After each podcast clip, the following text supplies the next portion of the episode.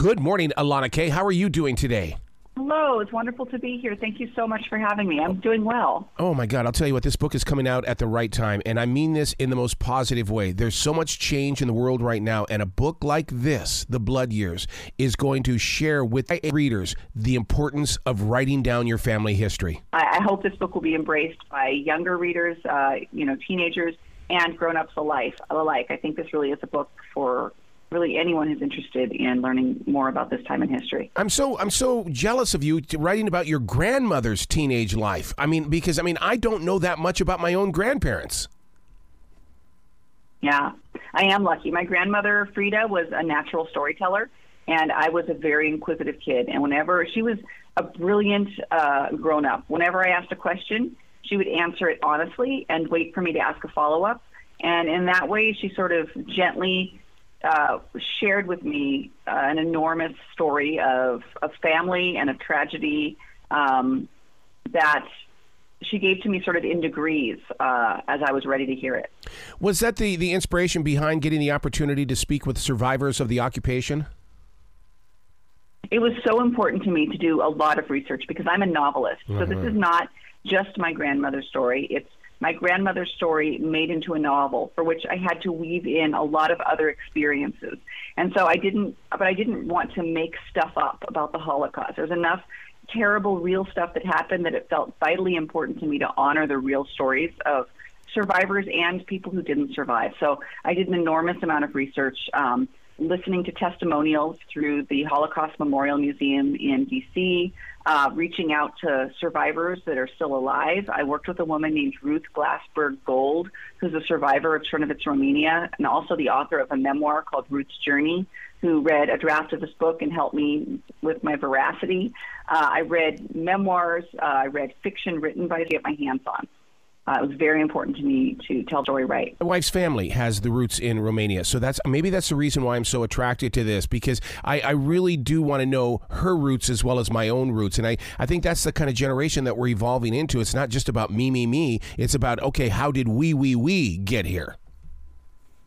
Oh, I hope you're right. Um, that is a very good point. What's really interesting about the city that my grandmother is from, Czernowitz, Romania, it's now Ukraine. This this this town changed oh hands several times during this book. And one of the one of the periods of this book is when the Russians came in and took over Czernowitz, Romania. And as I was writing this book, Russia took over Chernivtsi, Ukraine, uh, the town that you know. And it's this very all full cycle moment. This this there's a character in my book who says everything is cyclical, and for me that was a, a cycle moment, like in live action, watching this city be taken over again by by Russia. See, now it reaches beyond family and it goes into community because now you're telling the history of Ukraine, which which is in you know just in turmoil right now. Exactly. Yeah, it, it is so interesting and kind of terrifying how true it is that cycles repeat themselves. And this, as a younger person, it's something you hear, but Right. Well, that can't really be true, you know. And then as you get older and you live long enough to see the cycles occur, and as you become more educated, and so you're able to reach farther back into history than your own lived experience, and you can start to see these cycles um, as they're happening. One of the things that's taking place in the real world is something that your your grandparents had to deal with, and that is letting go of everything to seek a better tomorrow. I, I just can't imagine that, but yet you, you bring truth to those pages. Absolutely. And my grandparents came here. In fact, my father was born in Europe, so I was the first generation to be born here.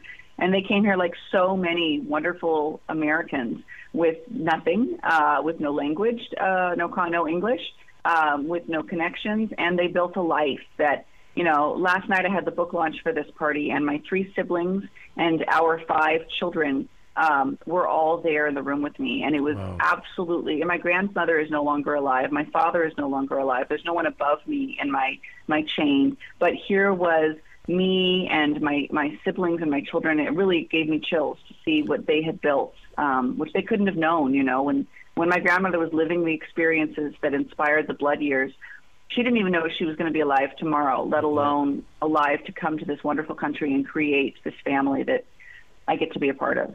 You know, we need books like this in the way of the things that's happening to this nation as people are coming into this country as well, because we need to learn that we all came into this country. My grandparents came from Germany. They brought with them a bed. Mm-hmm. That was the, that was so important to my grandfather. In fact, it was so important that he gave it to me as a young child. And and and to the, I, I wow. don't know where the bed is now because I moved away from Montana. But the fact of the matter is, it was so important to him to bring that to America. Yeah.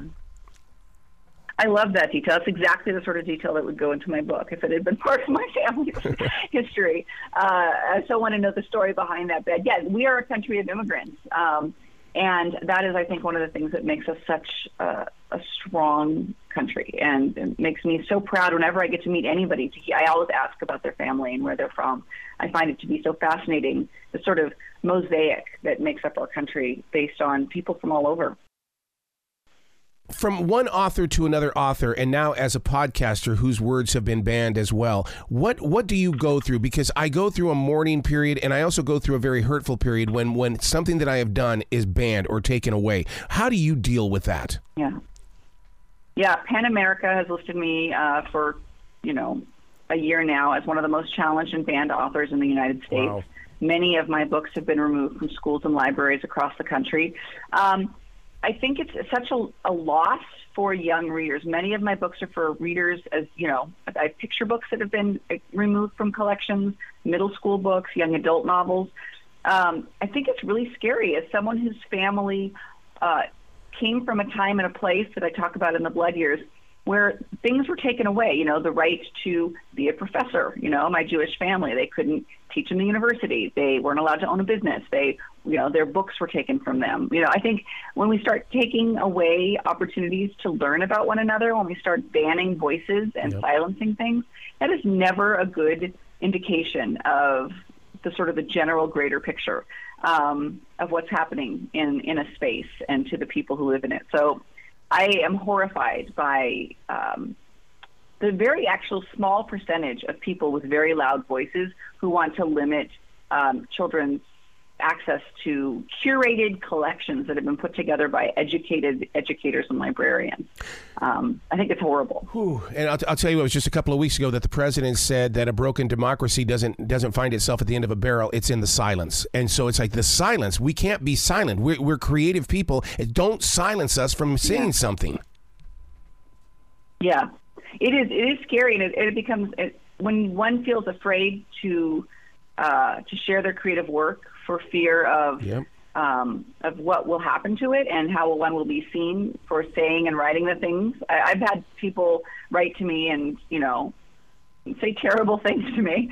Um, it, it's tempting to sort of be quiet and get small but it's that's the exact moment where it's important to be louder and speak up. And so I'm really grateful that my book, The Blood Years, is being published. So many of us grew up reading the book about Anne Frank, and it makes me wonder since you bring up the subject of a safe home and how it's really not a safe place sometimes. I have to ask in these modern day times, would you open your home to be a safe home for somebody who you need to hide? Wow, that's that's a heavy question for the last 30 seconds. Um, I think we have an obligation to, yeah, to, we are living in a home. The home is the United States. And are we, it's, you know, even bigger than do we have an attic or do we have a space where we could hide an individual? So, what are we doing to protect the environment of people who are endangered right now in our own communities? Um, and I think our voice is what helps to create that safe space. If we speak up when we see things happening that aren't okay. If we vote by going to our local school board elections, yep. uh, by going to our city council meetings and paying attention to what's happening, we are creating a home uh, that is that is safe. Um, and if we don't, we're allowing the people who don't want it to be safe to make the decisions. Which is something that, again, yeah, in my book is is uh, something my characters experience. Wow, you got to come back to this show anytime in the future. The door is always going to be open for you, Elana K. Thank you so much. I so appreciate your having me, and please, I do hope your your listeners will find a copy of the Blood Years, and you know, and I'm very hopeful that this book will have um, a wide readership. So thank you for helping me. You be brilliant today, okay? Thank you so much. Have a wonderful day out there.